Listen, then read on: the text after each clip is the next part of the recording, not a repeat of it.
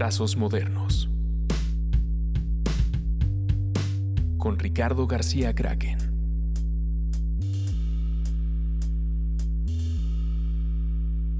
Hola, bienvenidos a otro Trazos Modernos. Eh, seguimos grabando desde casa, seguimos grabando desde pandemia, pero eh, afortunadamente y gracias a la tecnología y cosas así, pues podemos grabar todavía este podcast y, eh, y también justo lo que nos está abriendo, pues es a tener invitados como el de esta ocasión que están muy lejos, que están lejos de, de la CDMX, pero que parte de las cosas que, que se ha dado con esta pandemia, pues es juntar gente que está más lejos y alejar a la que está cerca. Este, hoy es nuestro gran invitado. La verdad, yo estoy muy, muy honrado que hayas aceptado la invitación.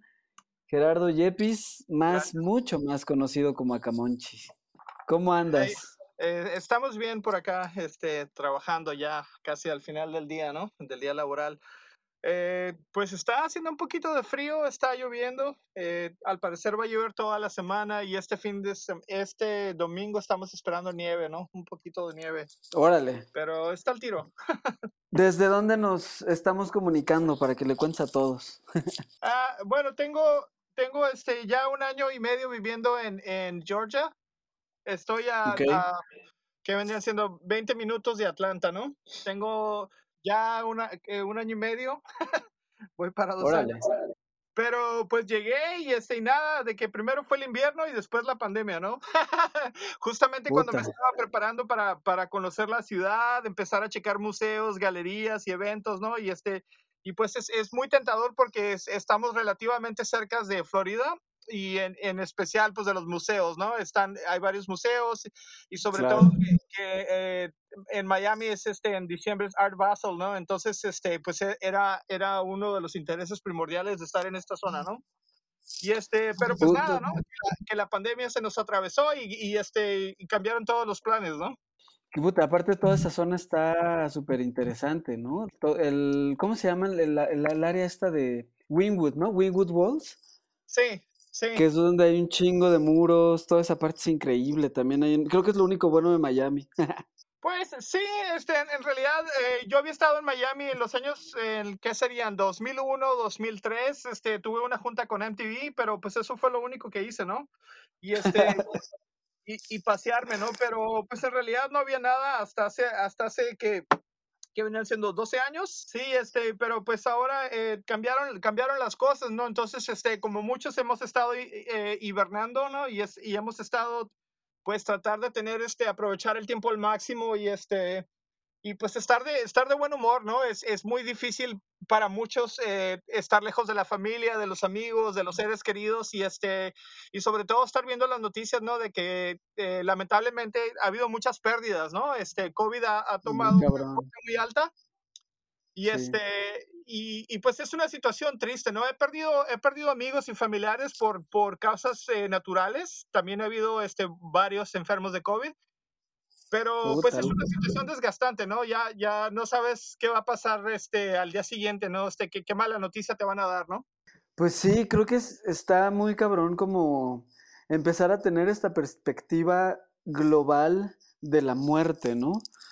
O sea, como que este pedo está cambiando muchas cosas energéticas por ahí de una forma global que quizá otras cosas no lo habían movido, como el internet, como la música, como cosas así, pero creo que ahorita hay una conciencia y una y un estrés y una aceptación incluso, ¿no? De, de, la muerte, de, como dices, que no sabes qué puede pasar mañana.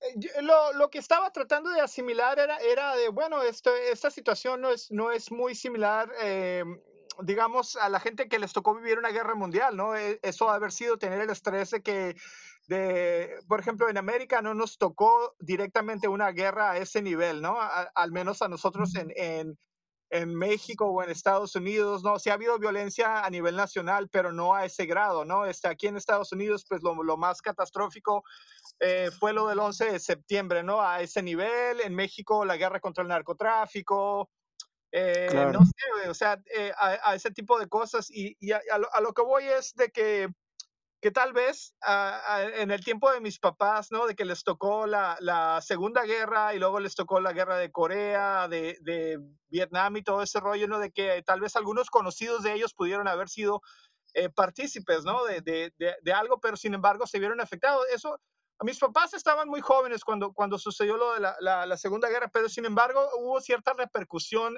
dentro del país. México tenía un papel pasivo dentro de la guerra, en realidad era aliado de Estados Unidos pero, pero sí afectó todo ese rollo, ¿no? Este, yo no me imagino, eh, por ejemplo, en Europa, cómo les ha de haber tocado, ¿no? Yo siento de que estamos eh, visitando eh, de una manera el, el, e, ese sentimiento de pérdida, ¿no? De, de te despiertas cada día, pues con malas noticias, ¿no? Este, el, el, el claro. país aquí en Estados Unidos, pues el, el, año pasado fueron elecciones y en realidad los, los, últimos cuatro años de Trump fueron, bueno, los cuatro años de Trump fueron una, una tragedia, ¿no? Este, eh, aumentaron claro. los incidentes de violencia eh, racial, este, eh, a, a, todos los niveles, ¿no? Este, ya sea desde, desde los, los, los grupos neofascistas, eh, también la, violencia, la brutalidad policiaca, eh, violencia contra minorías de muchas maneras, ¿no? Las deportaciones, este, todo ese tipo de, de, de, cosas que crearon un ambiente muy, muy caótico. Vivimos aquí en lo que se considera el sur de Estados Unidos, ¿no? Entonces, pues aquí, aquí era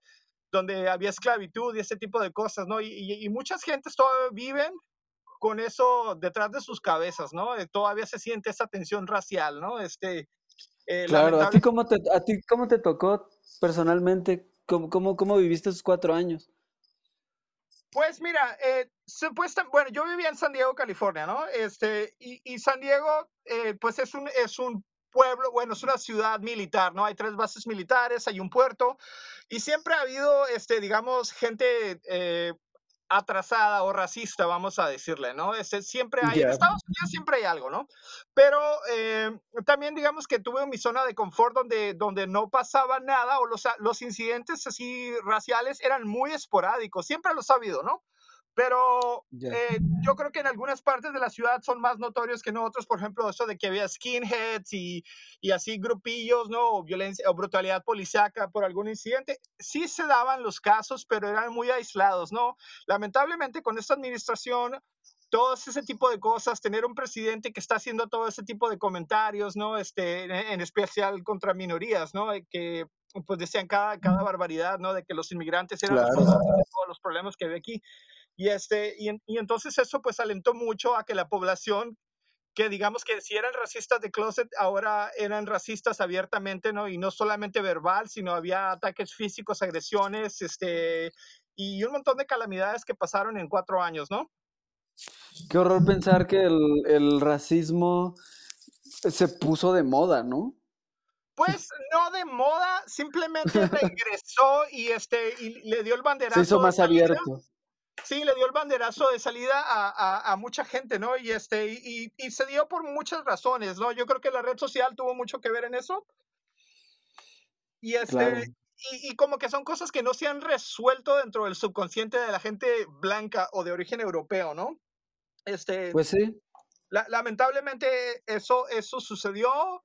Eh, bueno, ya, ya salió este cabrón del poder. Eh, y ahora pues están tratando de, de, hacer reparaciones. Yo creo que en, los, en los próximos años eh, de, de, este güey, de Biden, yo creo que están tratando de regresar al país a, a, que haya más paz y justicia social y oportunidades para todos y sobre todo eh, eh, coexistencia, ¿no? Que todas las gentes puedan, puedan vivir tranquilamente sin, sin temor a ser agredidos por civiles, por la policía o que sus oportunidades para tener una mejor calidad de vida sean, sean, sean negadas, ¿no? Claro, Claro, totalmente. Y, en la parte de, de la pandemia, ¿cómo, cómo, ¿cómo te ha ido con la pandemia? ¿Cómo te fue? Bueno, hasta, hasta el momento mi novia y yo no nos hemos enfermado, hemos tenido todos los cuidados necesarios, eh, empezando por eh, salir a lo más básico, eh, si no tenemos nada que hacer nos salimos, usamos doble protección de máscara, siempre traemos gel, nos lavamos las manos constantemente y eh, evitamos ciertos lugares, ¿no? Por ejemplo, si vamos, si vamos de compras y si el centro comercial está muy, muy lleno o hay gente que no lleva máscara, pues evitarlo, ¿no? Y, este, y al principio te duele porque te quedas con las ganas de, de vivir la vida claro. que llevabas antes y, este, y es un descontrol, ¿no? Porque mira, si estamos, vivimos, digamos, en una zona, en, en una privada, ¿no? Entonces estamos, eh, estamos a 10, 15 minutos de donde están los centros comerciales y las tiendas y todo ese rollo. Entonces, pues sí se siente un poco, eh, especialmente porque yo estaba acostumbrado a vivir en, en, zonas muy, muy transitadas. Cuando vivía en San Diego, eh, cruzando la calle ya tenía un bar, un restaurante,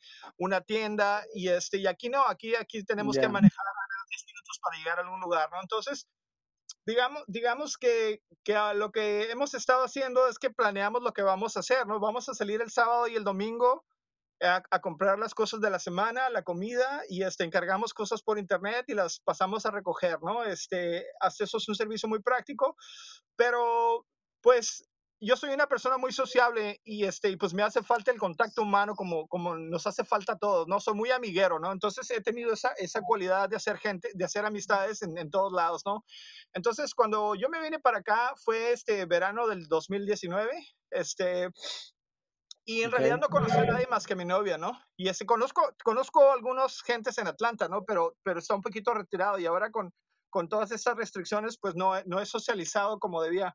Pues te decía, de los cuidados, de los cuidados hemos estado haciendo lo mejor que podemos para evitar enfermarnos, ¿no? Y de hecho tenemos un plan A y un plan B, ¿no? O sea, ¿qué, qué vamos a hacer si nos enfermamos? Este, ¿Cómo vamos a moverle?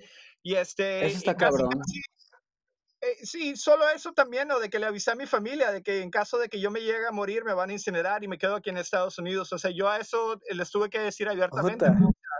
Sí está cabrón, sí está muy cabrón que, que, estos pensamientos sean tan presentes y tan reales, ¿no? Pero no, no, no es porque seas fatalista, yo creo que es mejor tener no. un, plan, un, plan, de acción y no usarlo que tener una, una, emergencia y no saber qué hacer, ¿no? Este, mira, pasaron un par de cosas. Eh, sí, total. En, el, en, este, en este año perdimos varias gentes y en años anteriores eh, me he dado cuenta de que las emergencias, las emergencias se dejan venir, ¿estás preparado o no?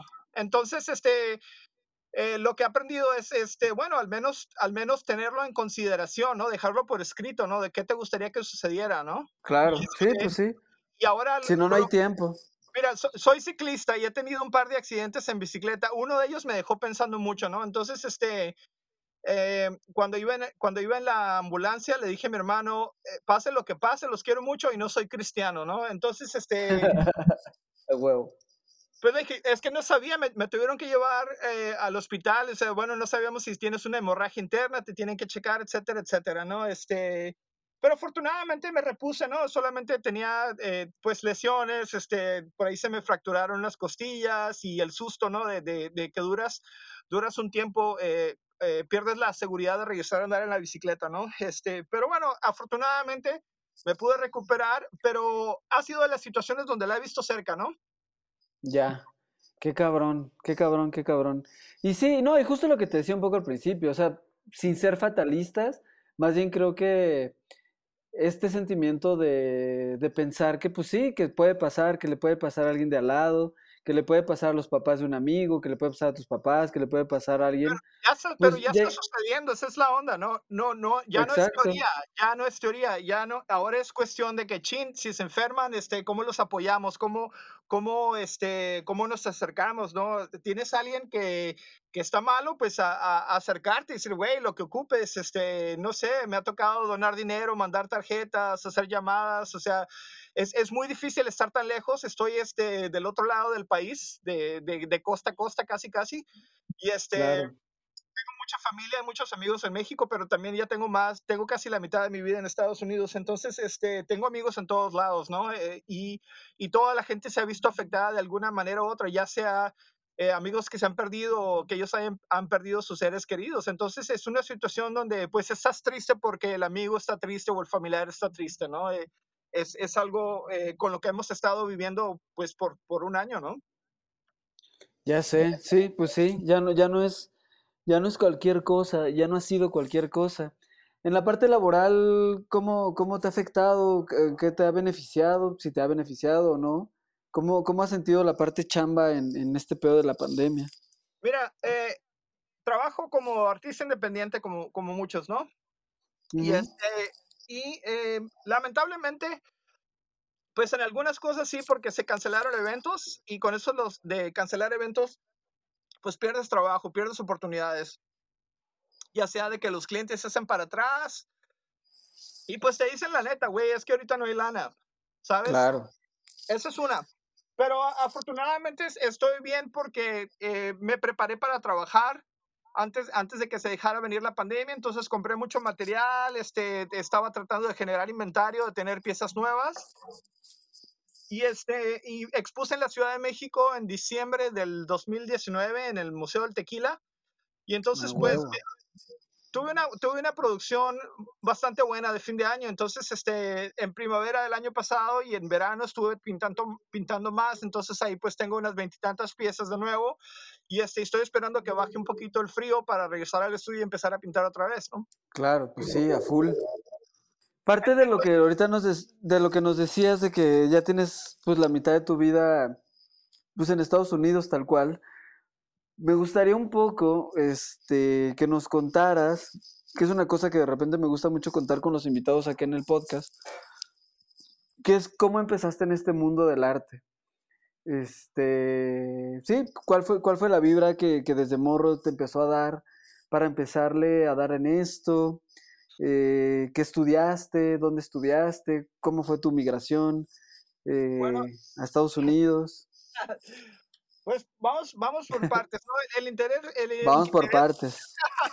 el interés que tuve del arte, eh, pues surgió desde morro, ¿no? De que, que me gustaba dibujar, ¿no? Entonces, este, pues, ¿qué vas a dibujar cuando eres morro? Pues cosas, las caricaturas es lo primero, ¿no? Tratar de, de calcar alguna caricatura, de hacer algún dibujillo, hacer una caricatura de alguien de, de tu salón, algún familiar, este, no sé, cualquier tema que te interesaba, ¿no? Este, y eh, siempre tuve esa inquietud. eh, yo sabía desde chico que me iba a dedicar a algo así por el estilo, ¿no? No sabía exactamente si iba a ser arquitecto, iba a ser pintor, pero ya sabía que algo dibujado eh, iba a ser, ¿no? Este, pues conforme fui creciendo, empecé a, a- a dibujar más, a tomármelo más en serio.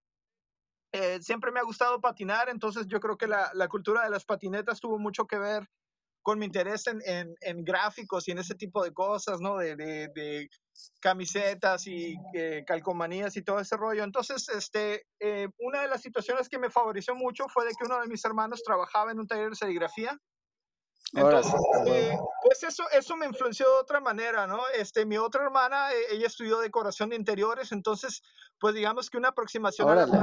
¿no? Y, este, y conforme empecé a, a- a entrar en la adolescencia, pues te va- me fui descubriendo, ¿no? Este, qué cosas me gustaban, ya este, em- empezar a agarrar libros de arte, ¿no? Ya, ya para agarrar ideas, este, inspirarte o ver cosas o empezar a leer poco a poco, ¿no? Siempre he tenido una noción de, de qué eran los movimientos de, de- de arte, los artistas y qué había detrás, pero eh, ya, ya empezando a, a crecer más, este, pues en- entra la lógica del razonamiento de, cómo se van dando las cosas y lo vas aplicando a tu trabajo, ¿no? Ya, este, si alguien te habla de, cubismo, sabes de qué se trata y qué lo originó, ¿no? Y, Claro. y empiezas a tener una idea más clara, ¿no? Este, fui a la escuela eh, para estudiar diseño gráfico, eh, estudié gráfico en, en la Universidad Ibero- Iberoamericana en Tijuana. Ya. Ah, porque aparte algo que no hemos dicho es que eres norteño, por si no se habían dado cuenta. Bueno, te, te- te- te decía que, que estudié diseño gráfico en la Universidad Ibero- Iberoamericana en Tijuana. Y antes de eso había estudiado dibujo, pintura, grabado. Y este, era muy informal todo, ¿no? Estudié en la, en la mm, extensión universitaria de la UABC en Ensenada, ¿no? Ahí estuve varios años.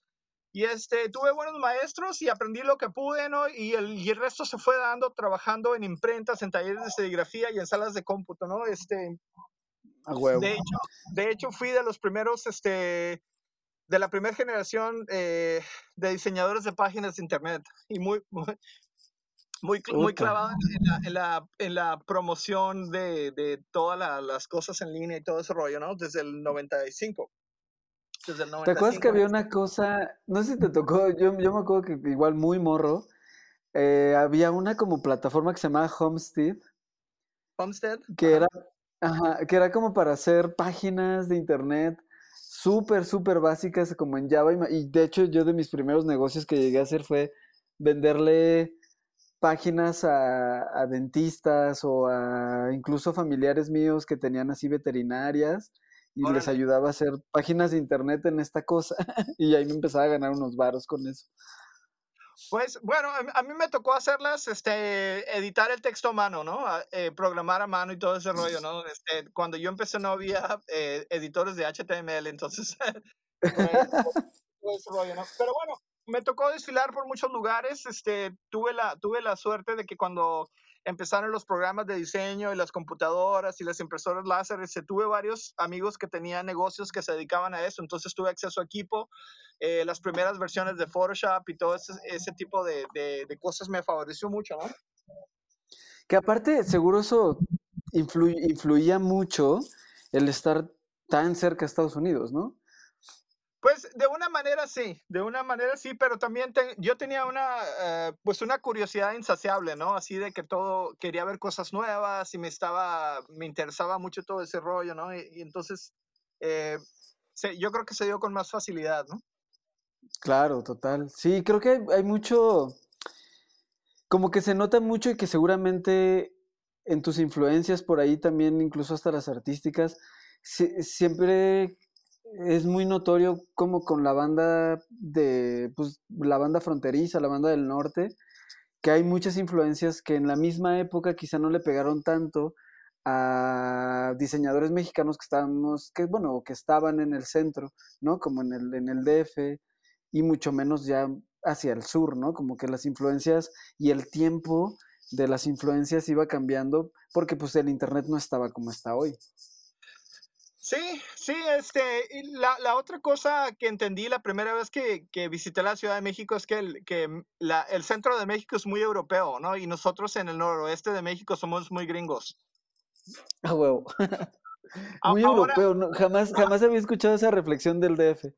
no, no, no, pero, pero no sé si te haya tocado viajar a España, pero... Simón la primera vez que fui a Madrid entendí muchas cosas, así como, ok, ok, ya, ya, ya me queda claro, ¿no? Este, por qué las cosas son así. Entonces, este, noté muchas, muchas, este, eh, similitudes, ¿no? Eh, y ya, ya pude, pude tener una visión más completa de los dos lugares. Ok, ya, ya establecí esto, ¿no? Claro, entre eso y las, y las obsesiones francesas de Porfirio Díaz, ¿no? Sí, pero pues eh, en, en, realidad cuando hablo de México eh, no solamente eh, hablamos de, de, de, gente de ascendencia indígena, ¿no? De, de, que todos tenemos ahí una, una, una, eh, una composición genética súper compleja, ¿no? Si yo trato de explicarles a las gentes, digo, es que tienes que ver a México como muchos países chiquitos, tienes que ver que no solamente son, son, este, son, somos indígenas mexicanos, sino hay mezcla de español, de musulmán, de árabe, eh, de africano, de asiático y este, de judío, ¿no? Y dependiendo la época en, en, la que te ubiques en el México, vas a encontrar este, eh, gente diferente, ¿no? Cada vez que hay un evento masivo, eh, pues hay migración, ¿no? Este, digamos, el ejemplo más nuevo de todo esto es, es este que en Tijuana, por ejemplo, tiene una población de chinos pues bastante grande y tiene población de, de, gente de Haití y de Brasil, ¿no? Gente que ha tratado de cruzar Estados Unidos por ejemplo, las caravanas inmigrantes, ¿no? Ese es un ejemplo de gente de Sudamérica que trata de cruzar Estados Unidos y no puede ir y terminan quedándose a vivir en Tijuana. Lo, lo que pasó en, en, con toda la, la, gente que venía de Haití, que fueron a trabajar a Brasil, se juntaron su lana y querían emigrar a Estados Unidos, entró la administración y se quedaron a vivir en Tijuana, ¿no? Entonces, este, eh, es un ejemplo moderno de, de cómo la, la, la migración eh, impacta comunidades, ¿no? Y este, ahora, ahora está, hace unos años estábamos, este, mis amigos de Tijuana y yo estábamos eh, platicando acerca de eso, ¿no? Wow, qué loco va a estar en los próximos 10 años la, la, la composición social. no solamente hablas inglés, español, mixteco, mandarín, y este, tal vez francés, ¿no? Porque la gente que viene de, Haití habla, habla francés. Claro, y, justo como lo que decías, ¿no? Con la administración pasada de Estados Unidos, ¿cuánta gente no se quedó atorada allá en, en, las, en las fronteras? Sí, o sea, gente, mire, ponte a pensar, gente que no, que no pudo cruzar por la razón que haya sido, si estaban pidiendo asilo político, si estaban tratando de, de cruzar de, mojados, o veto a saber los deportados, gentes que ya vivían en Estados Unidos, gente que, que habían, que habían este, tenido toda su vida acá, perdón, y que fueron deportados en algún momento, ¿no? O sea, gente, gente, hay muchas historias, ¿no? De gente que, que ya no pueden regresarse a su lugar de origen, sino es más fácil para ellos quedarse a vivir en Tijuana, ¿no? Claro, sí. Sí, que aparte, seguramente de ahí viene toda esta cultura de, de- de- de- Tijuana, que es un lugar eh, tan distinto a tantos lugares de todo el territorio de México, que digo, es enorme y hay muchas ciudades muy distintas y muchas ondas muy distintas en todo México, pero en Tijuana en especial, como que sí es un hervidero de creatividad, es un hervidero de, de comida chingona, es un hervidero como de, de música, ¿no? Como que todas estas cosas de la migración convergen en cosas muy, pues, atípicas, por decirlo así. Sí, eh, digamos que son situaciones muy únicas, ¿no? La, la- la otra frontera que, que me ha tocado experimentar ha sido este, Ciudad Juárez y El Paso, Texas, ¿no? Tienen algunas cosas similares. Una es las maquiladoras, dos, la mezcla de los dos idiomas, las dos culturas. Pero yo siento de que, que la, la- la intersección Tijuana-San Diego es más sexy en el sentido de que hay más diversidad, es más rápido, este, el- no sé, me llama, me llama más la atención, ¿no? Digamos, el, el paso, el paso no, no lo puedes comparar con San Diego, por ejemplo, ¿no? Ok. O sea, ¿Y, y- y cómo, cómo fue para ti moverte de Tijuana a San Diego? ¿Cuándo fue y cómo fue? Bueno, yo, este, hablando del internet y de los de los años aquellos, ¿no? Este, eh, conocí a la que fue mi esposa. Nos conocimos en línea. Ella entró a mi página, la página que tuve hace muchos años. En el, te estoy hablando del 95, 96. Y, Entonces ella estaba haciendo su maestría de estudios latinoamericanos en la Universidad de Albuquerque. Y, este, Ok. y encontró mi página y este, me mandó un correo y empezamos a platicar y, y, este, sin querer hicimos clic, ¿no? Y este, ella, ella me vino a ver este, a Ensenada. Vol- ella voló de Nuevo México, de Albuquerque a San Diego y de San Diego se cruzó a Tijuana, nos vimos en Tijuana.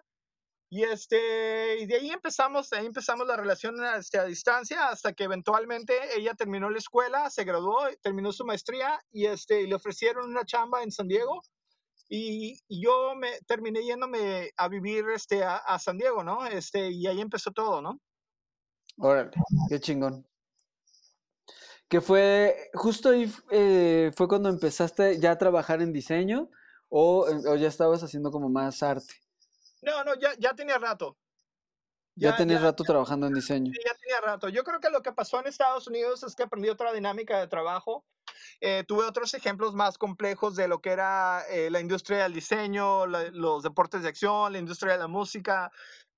Y pues es una ciudad ya establecida, ¿no? Ya, ya era una ciudad con, una- con varias escenas. Entonces, para mí, Claro.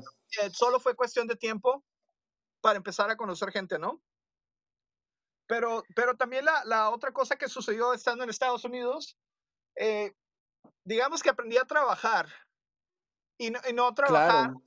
No trabajar como nada más para pagar los recibos, no trabajar, eh, convertirte en un profesionista, ya tomártelo más en serio, ya, ya, ya ser la persona que dice ser en la tarjeta de presentación, ¿no? Este, ya, ya tomártelo eh, a un nivel competitivo, ya estar viéndolo así como que, ok, ok, estás haciendo una inversión todos los días, estás este, tratando de tener un portafolio, de cuidar más de cuidar más este, la presencia, de cuidar más el trabajo, de, de, cuidar más las relaciones públicas, ¿no? Ya, ya convertirte en un, en un, en un artista, eh, tal vez un artista visual, un diseñador gráfico, pero ya de una manera más, eh, más profesional, ¿no? Claro, que eso siento que permea mucho eh, culturalmente en el gringo, ¿no? O sea, el- el pedo gringo de la especialidad, de la profesionalidad, que curiosamente ha sido un tema de esta, no sé por qué se ha dado, pero en esta última temporada del podcast, con, con las, con los últimos invitados que hemos tenido, hemos hablado mucho de eso, de cómo profesionalizar el, el que en algún momento era solamente como un interés de dibujar, de dibujar chido, de que pues me gusta hacer portadas de discos o que me gusta el punk y entonces quiero hacer carteles o que me gusta el skate y por ahí en algún momento me encantaría hacer una tabla. O sea, cómo hacer eso a convertirlo en una profesión, convertir en lo que decíamos, ¿no? Como saber cobrar, eh, entregar a tiempo, saber hablar con clientes. ¿Cómo fue para ti empezar a tener clientes tal cual? Y porque tú venías del pedo punk, ¿no? Eh, Sí, siempre, siempre el punk ha estado ahí este, em, haciendo bola en una esquina, ¿no? Siempre, siempre ha aparecido. Bueno, tuve, tuve ejemplos muy buenos eh, afortunadamente, em, el, yo creo que el, el segundo trabajo que tuve eh, fui asistente de Shepard y este Ah, de. Shepard Ferry de Bay Giant. Entonces, este, eh, duré trabajando con ellos cuatro años. Entonces fue... En eh, estudio number one, ¿no? No, no, no, no. eh, te O con ellos hablando, dirá- antes de eso. estoy hablando del 97, 98. Fue Black Market, que, que era una... Black una Market, de- sí, trabajé en Black Market. Este, claro.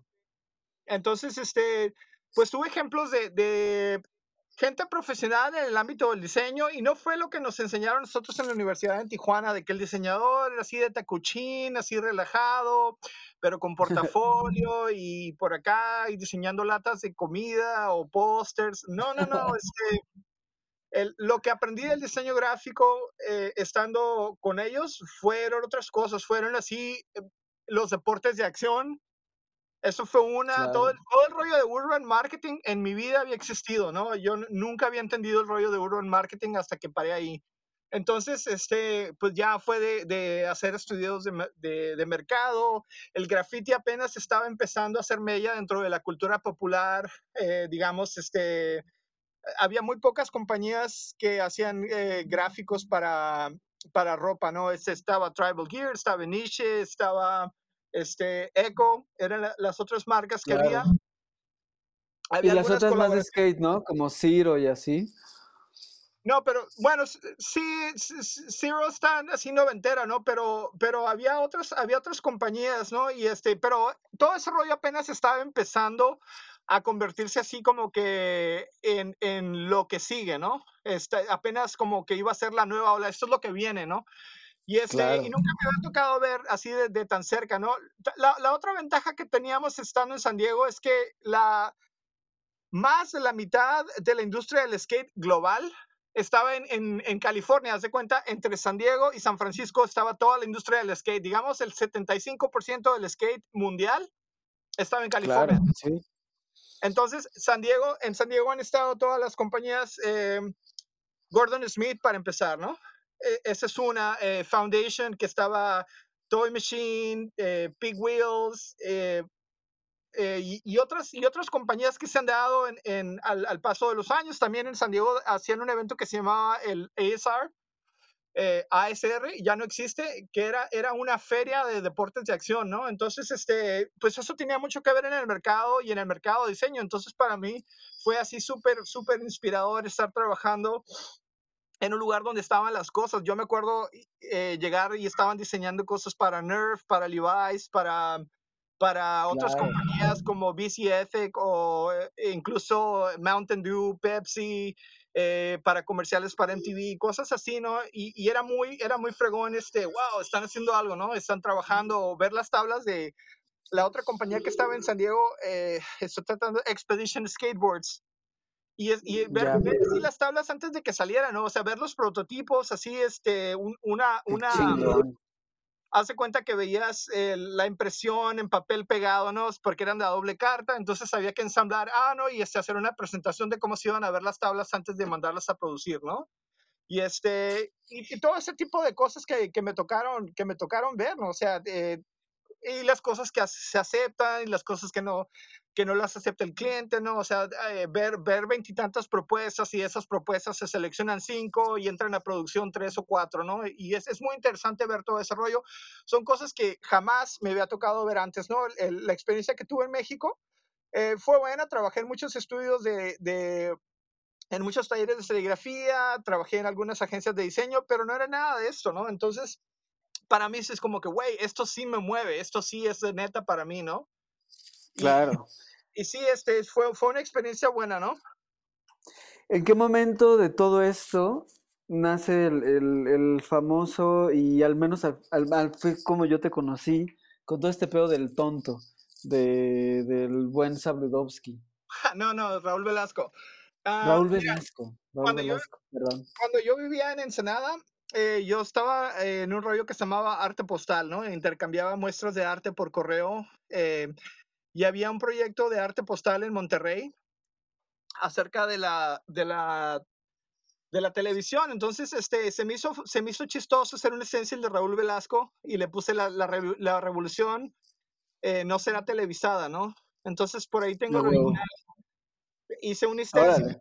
Hice un stencil y este, puse unas muestras así en, en, papel y creo que en Monterrey hicieron una exposición y, y eso fue como empezó, ¿no? Yo, eh, en el, antes de irme a Estados Unidos, empecé un fanzine que se llamaba Acamonchi, una, era una revista de fotocopias y este, y, y, nunca, nunca se me ocurrió usar ese nombre, ¿no? Este, de hecho, después de que trabajé con Shepard, abrí, abrí mi propio estudio de diseño y este, y tenía un socio, ¿no? Mi socio era uh, un morro que se llamaba Andy Loy, era un grafitero, y este, yo le dije, güey, quiero ponerle de nombre Lola Beltrán al estudio. Porque Lola, Lola, Beltrán, Lola Beltrán tenía, un, tenía un programa de televisión a medianoche que se llamaba El Estudio de Lola Beltrán, y me da, a mí me daba un chingo de risa, ¿no? Porque pues era alcohólica y era así como que, no sé, Lola, se me hacía muy pacheco, pero a él no le hizo gracia, güey. Me dice, es que, es que no le encuentro el chiste, güey. O sea, no, no me, no me haya el nombre. Y total de que nunca nos pusimos, nos pusimos de acuerdo para ponerle el nombre al estudio. Y yo ya tenía la página de Acamonchi, entonces le dije, güey, pues el, el, estudio de Acamonchi. Y dije, ok, pues así le ponemos, ¿no? Y este, y se quedó. Qué cabrón. Nunca, yo, nunca... Debo, Perdón, debo de confesar que no sabía que era Camonchi hasta que obviamente me puse eh, a investigar. Y por favor, dinos qué es Acamonchi, está muy cagado. Eh, Acamonchi es un juego que jugamos en el noroeste, es cuando cargas a alguien en tu espalda, ¿no? Y, este, y se pelean, ¿no? Eh, dos, per dos personas eh, juegan al mismo tiempo y te agarras a fregazos, ¿no? Este, Como el, el, el, famoso caballito, ¿no? Andar de caballito. sí, sí, es, exactamente. Pero no sé por qué jodidos en el noroeste le dicen, bueno, en Ensenada le dicen eh, a Camonchi, no sé, y, y este, y se me ¿no? Y este, pero nunca tuve el interés de que eh, usar ese nombre de, de manera artística, ¿no? Qué cabrón. Qué cabrón, porque aparte, pues evidentemente así te, te diste a conocer eh, yo me acuerdo haber visto tus esténciles más como en la zona sur de la ciudad, porque yo soy de allá, de, de Coyoacán. Entonces me acuerdo que ahí fue justo cuando empecé a ver eh, tuyos y todo eso. Y pues así te diste a conocer. Y aparte te diste a conocer en una época en donde, le, al menos aquí en México, la street art todavía no se conocía como street art. Pues eh, no, no sé si fue una coincidencia o tal vez anticipar todo ese rollo, pero eh, tuve, la, tuve la ventaja de ver, de ver esas cosas eh, florecer, ¿no? Y, y incluso estando en San Diego las cosas eran nuevas, ¿no? No, no, no era porque llegué a una escena donde ya estaba todo armado, estaba todo ya montado. De hecho, con decirte que la primera exposición de graffiti a la que fui en, en San Diego era algo así como que muy raro, güey. La gente, la gente que estaba en el graffiti no hacía eventos de graffiti, güey. Era, era de, de, o eras grafitero de neta o no lo eras, ¿no? No había así como, ah, vamos a hacer un show de street art. No, no existía tal cosa, güey. Mira, en, en, San Diego siempre ha habido arte, ¿no? Y ha habido artistas establecidos de museo y galería y becados. O hay gente que pinta eh, puras artesanías bien piteras, como cosas de delfines, paisajitos y cosas así para tiendas turísticas, ¿sabes? Pero no había claro, como del mercado de San Ángel. Ah, sí, artesanías, ¿no? O sea, que, que, no tiene nada de malo, pero no estás proponiendo, no estás contando una historia de, de la cultura urbana, de las cosas que te tocan vivir. O sea, no había, no había eh, esa, esa vibra de hacer exposiciones donde la gente joven podía participar, podría asistir y, y realmente sumergirse en esa cultura que, que estaba floreciendo, ¿no? Entonces, para mí fue un fenómeno muy nuevo, ¿no? Mira, la, la, primera exposición que fui eh, fue la, una galería que ya no existe, que se llamaba la Galería IP, y este okay. y eran, eran carteles de, de, Black Market no este fue fue este donde me tocó verlos en persona la primera vez. En, bueno los vi en la calle primero y después me tocó verlos en la galería. Era de cuando ya estaba viviendo en San Diego. Y la vibra era muy diferente. Hace cuenta que estaban tocando drum and bass así este para empezar no o sea pues cuándo jodidos vas a ir a una exposición donde estén tocando claro. eh, música que te interesa no así y fue fue un abrió ojos una una un este eh, una situación muy especial para mí porque como digamos que esa experiencia pavimentó el resto de las experiencias que iban a suceder y ahora son de lo más normal, ¿no?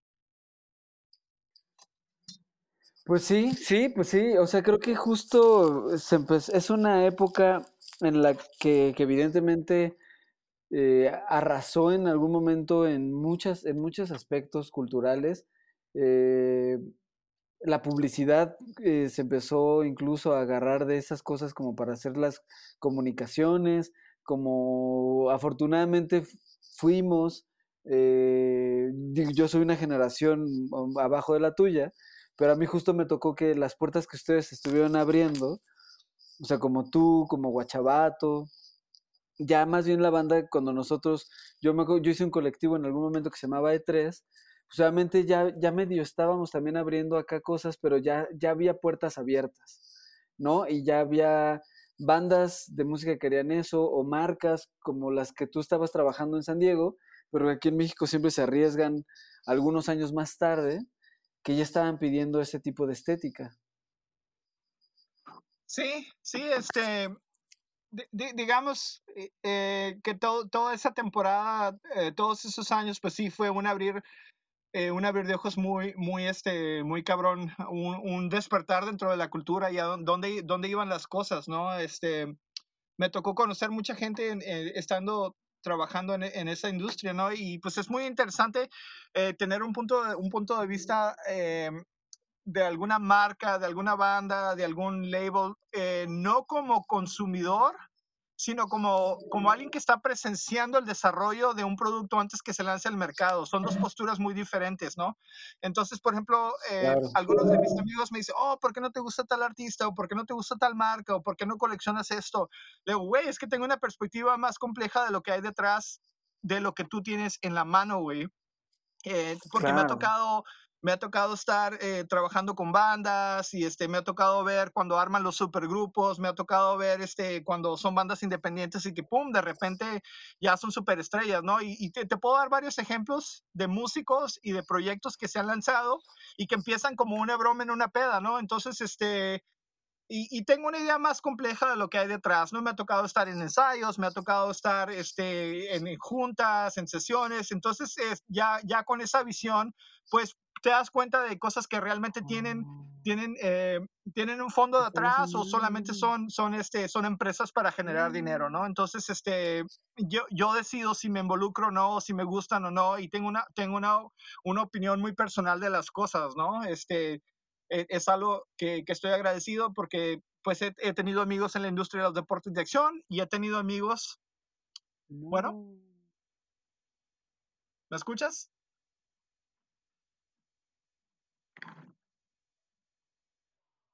Bueno, ¿me escuchas? Hola, ya, ya te escuché. Ok, ¿en qué nos quedamos? eh, justo estabas en el dar ejemplos de bandas. Ajá. Y de arte y de diseño de justo esa época. Ah, ok, ok. Entonces, lo que estaba diciendo es, es que, me, que gracias a estar en ese medio me tocó ver eh, proyectos tanto de música o de marcas eh, antes de que salgan al mercado, ¿no? Entonces me ha tocado eh, ver el desarrollo de todas esas cosas, ¿no? Y gracias a eso tengo una, una opinión más compleja de, de lo que las cosas pueden resultar, ¿no? Claro, pues sí, o sea, al final creo que Creo que justo como, pues sí, o sea, las, las, corrientes vienen y van, pero también justo hubo una corriente como muy fuerte en el momento en el que tú empezaste y que no lo sentiste como que estabas empezando nada, sino que simplemente lo viste como una consecuencia de las cosas que te gustaban, de las cosas que te gustan y de las cosas que sigues haciendo hoy, ¿no? Sí. O sea, como que no hay un, ah, no, pues sí, antes, antes de mí no había nada.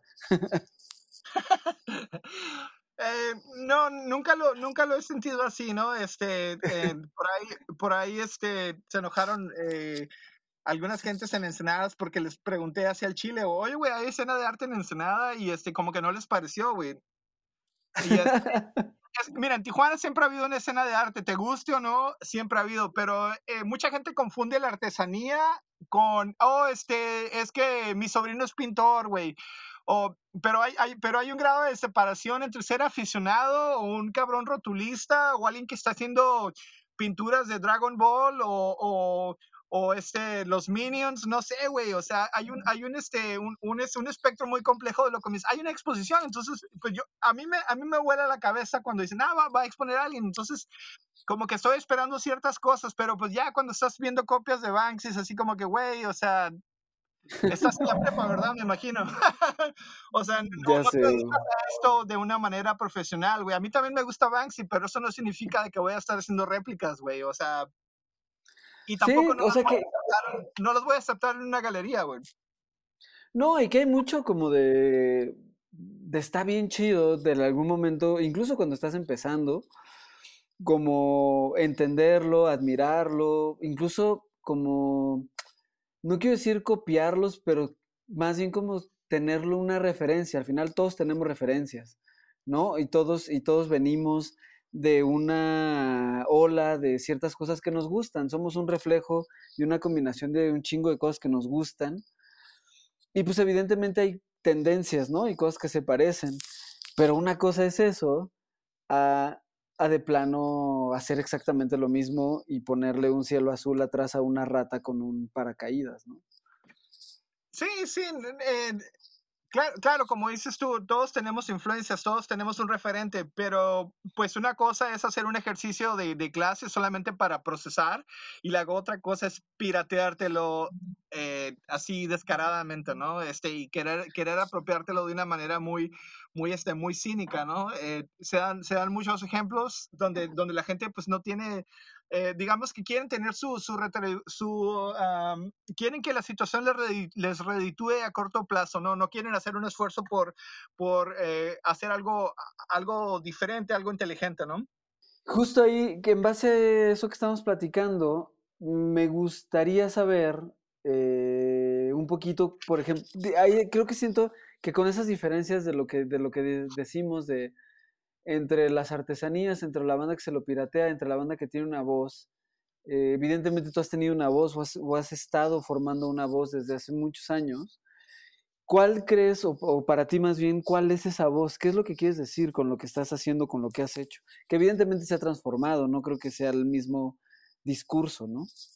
Bueno, el, el, son, son varias cosas que, que me han interesado al, al, paso de los años, ¿no? Eso de, de tener una voz propia, ¿no? To, todos tenemos una voz, pero no todos podemos decir cosas relevantes o interesantes en, en su momento, ¿no? Llega, llega, eh, llega el tiempo donde creces como persona, donde desarrollas tus habilidades y el, y el lenguaje te, te, lo vas apropiando de una manera más conveniente, ¿no? Ya tienes algo muy, muy definido, tienes este, eh, algunos intereses claves y, este, y, el, y el tiempo te va dando esa madurez, ¿no? Para, para poder expresarte con libertad y sobre todo con naturalidad, ¿no? Tiene, tiene que haber una cierta naturalidad donde, donde bueno, este güey eh, es un máster de, de, su discurso, lo, lo, lo, maneja de una manera eh, versátil y, este, y sí, es, es, un, este, es una chingonería en su área, ¿no? Este, eh, para mí son algunas de las cosas que definen a un artista o a un diseñador, ¿no? De que tiene el, el estilo, eh, que el, el, el, diseñador o el artista puedan, puedan manejar eso con gracia eh, ante muchas situaciones, ¿no? bueno, la, la, la, situación geográfica en la que me encontraba en aquel entonces eh, definió mucho de, de, cómo ese lenguaje se fue dando, ¿no? Fue muy informal, fue muy eh, pues muy casual, este, por ahí hay unos, este, unos eh, argumentos México-norteamericanos de los que nunca he estado, nunca he sido muy, mucho, muy partícipe, pero hay algo de cierto. Hay un artista eh, México-norteamericano que se llama eh, Gómez Peña, entonces él, él, por ahí definió unas cosas, ¿no? Dice como el, el, el, arte rascuache, ¿no? Entonces, nosotros... Oh, wow digamos, en, en, en, la onda fronteriza hay mucho de eso, ¿no? Este, ¿Cómo vas a definir la situación de vivir en la frontera? No eres ni gringo, ni eres mexicano. La gente del interior de México dice, no, es que estás muy agringado, y los gringos dicen, eh, güey, es que tú eres de Tijuana, güey. Entonces, digamos que, que, estás como en mil usos, no eres ni de aquí ni de allá. Entonces, eh, digamos que te vas apropiando de esa sensibilidad a, a, hasta encontrar ese punto donde, güey, es que no, no puedes estar avergonzado de ser de Tijuana, güey. Encuentra la manera de celebrar esa identidad fronteriza, ¿no? De, de, crecer en el noroeste de México, donde tiene las mismas influencias. Digamos, este, nosotros igual eh, cantábamos el himno nacional, decíamos el juramento de la bandera y teníamos todas las cosas que venían de México, pero usábamos Vans y Levi's en 1980.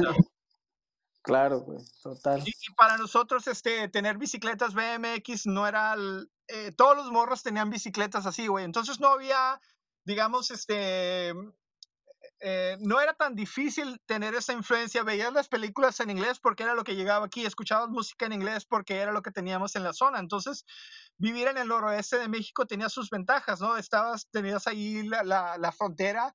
Si vivías en Tijuana, pues ahí era luego, luego cruzar. Si estabas en Ensenada, pues eran dos horas y media, ¿no? O dos horas.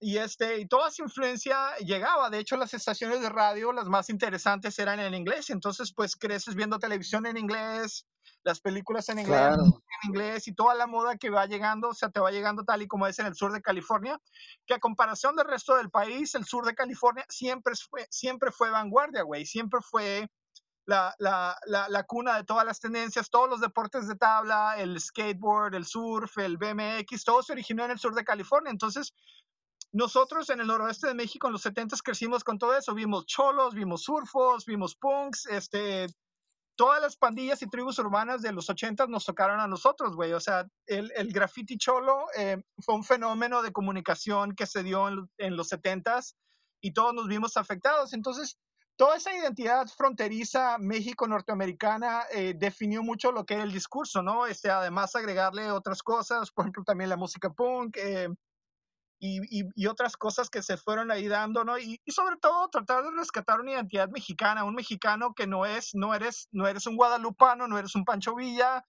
eh, pero tampoco no eres el, el, el, mexicano que el estadounidense quiere, quiere ver, ¿no? Entonces, este, digamos claro. que la necesidad de, de, definir esa identidad de un mexicano fronterizo fue lo que vino a dar eh, como, como lo que es Acamonche en este momento, ¿no? Qué cabrón, porque aparte justo son épocas de mucha prohibición en México en general, ¿no?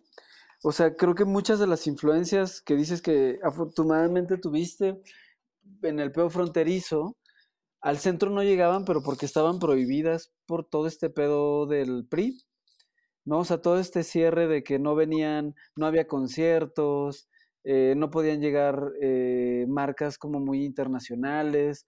Entonces, pues no había Vans, pero porque pues no podía haber Vans. O sea, las marcas entre los 80, sí, en los 80 más así, pues solamente podías comprar acá como Panam y las marcas mexicanas de tenis, porque todos los demás tenía que ser de Fayuca. Bueno, el, la, la, otra cosa, los, los, Vans existen porque es cultura de tabla. Si no tienes cultura de tabla, no va a entrar el calzado de tabla, ¿sabes? O sea, es como, ¿Sí? es como no puedes tener unos, unos este, Nike Air Force si no hay nadie que está jugando básquetbol. O sea, tiene que existir. claro.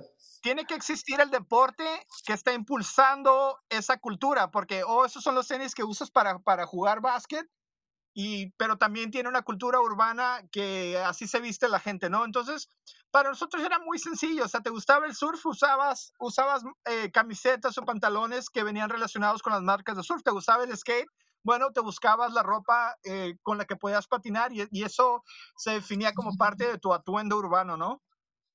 Totalmente. En la actualidad, eh, ¿cómo, ¿cómo vas? ¿Qué, ¿Qué estás haciendo? Ya nos contaste un poco al principio que tuviste una exposición acá en el Museo del Tequila. Eh, pero ahorita tu, tus piezas, ¿estás más en vendiendo puras cosas personales o sigues haciendo cosas para clientes eh, y para cosas más comerciales? Sí, te, tengo una parte donde, donde, hago cosas comerciales. Por ejemplo, hago retratos de mascotas, de perros y de gatos, que, que, en realidad los hago pues porque me gustan mucho los animales, pero pues es dinero rápido. Que están rápido. muy chidos, güey. Están Gracias. muy chidos. Si para no los han visto, tienen que verlos. Eh, la página se llama urbanpetportraits.com.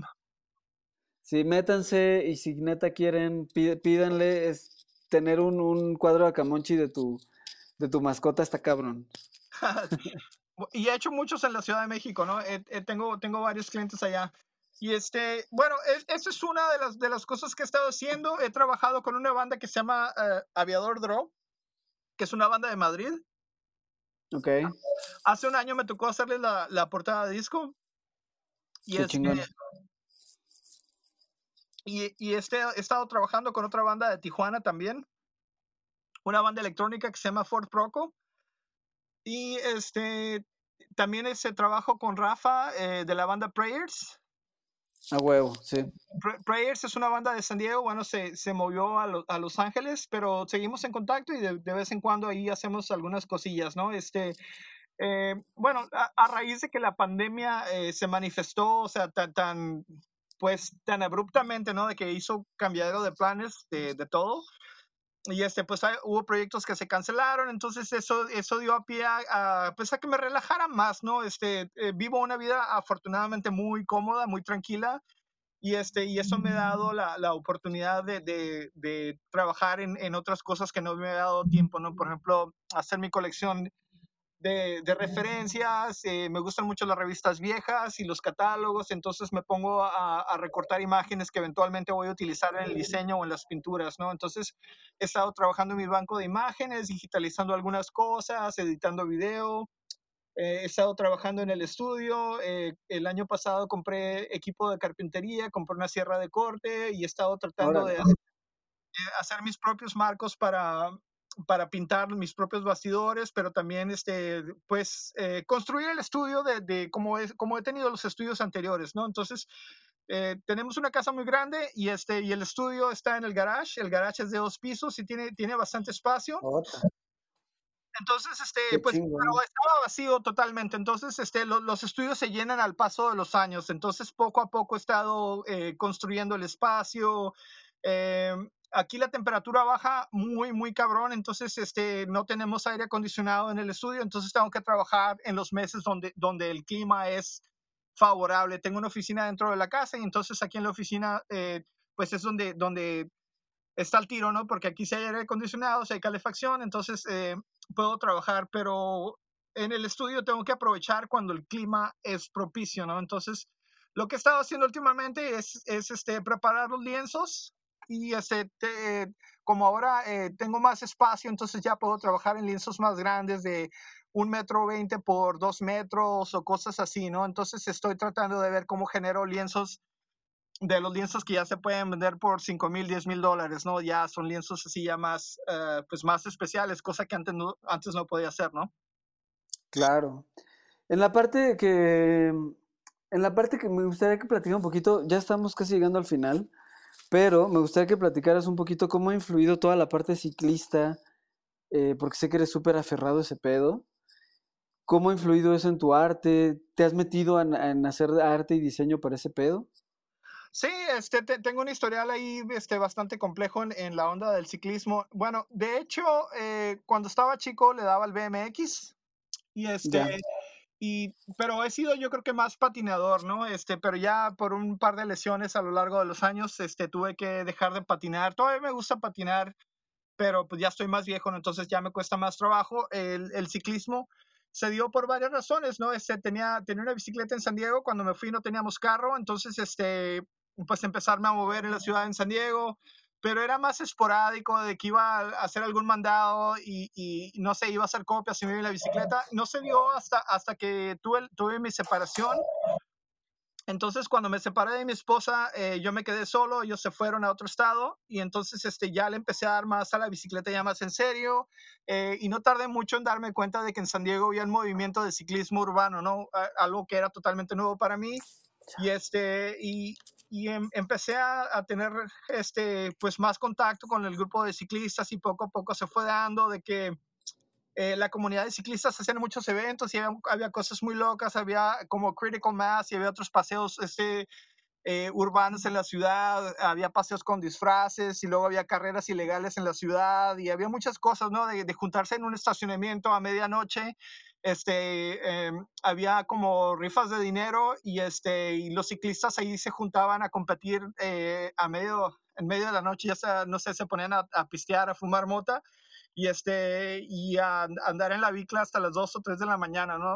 Este, pero hubo muchas cosas, ¿no? Y que poco a poco, eh, pues despertaron mi interés, ¿no? Este, yo al principio tenía la bicicleta de montaña, Después conseguí una bicicleta de 10 velocidades que no era de mi medida y eventualmente eh, me compré una, una Bianchi, una Fixed Gear, que la tuve por varios años y, este, y, y, salieron más bicicletas a lo largo de los años, ¿no? Este, de hecho, soy parte de una, de una pandilla de ciclistas que se llama The Cretans Y este, he trabajado eh, pues con varias, varias marcas. Una de ellas fue la, la compañía Electra, donde fui modelo para el catálogo. El, Órale, a huevo. Eh, salí modelando una, una, una bicicleta eh, en el 2009 y luego otra vez este, trabajé con una compañía que se llama Líder, que yo creo que ellos tenían una sucursal en la Ciudad de México, y este, pero la compañía es de San Diego. Entonces trabajé con Líder en el 2014, 2013, 14 y 2015. Sacamos una bicicleta también, este, y, y estaban, estaban en pláticas con otras compañías, ¿no? Para, para hacer cosas, pero pues eso ha sido básicamente lo, lo que se, se refiere al ciclismo urbano, ¿no? Qué chingón, güey. Pues desgraciadamente ya estamos en la hora. Este ha estado muy interesante. Creo que hay muchas pláticas que se quedaron por ahí. Que en una de esas estaría chido hacer una segunda edición de, de la plática. Nunca habíamos cotorreado y, qué, qué, gustazo, güey. Oh, gracias, gracias por invitarme. Güey. No, pues gracias a ti. Este, pues muchas gracias a todos por escucharnos. Gracias por escuchar. Eh, ¿Nos quieres dejar tus redes para que la gente que, que no, te, no te topa este, siga tu trabajo y vea mucho de lo que estamos platicando ahorita? Bueno, mi nombre es Gerardo Yepis. Soy el director creativo de Acamonche Art Studio en la ciudad de East Cobb, en Georgia. Me pueden encontrar en Facebook como Akamonchi o en Twitter eh, o en Instagram como Akamonchi. Tengo una página también que es akamonchi-art.com. Chingón. Pues muchas gracias. este, muchas gracias a los que nos escuchan, muchas gracias a, los, a los dos Patreons que tenemos que nos echan ahí la mano. Este, pues cualquier cosa aquí andamos. Eh, síguenos en redes y todo es modernos trazos, trazos modernos. Trazos modernos. Con Ricardo García Kraken.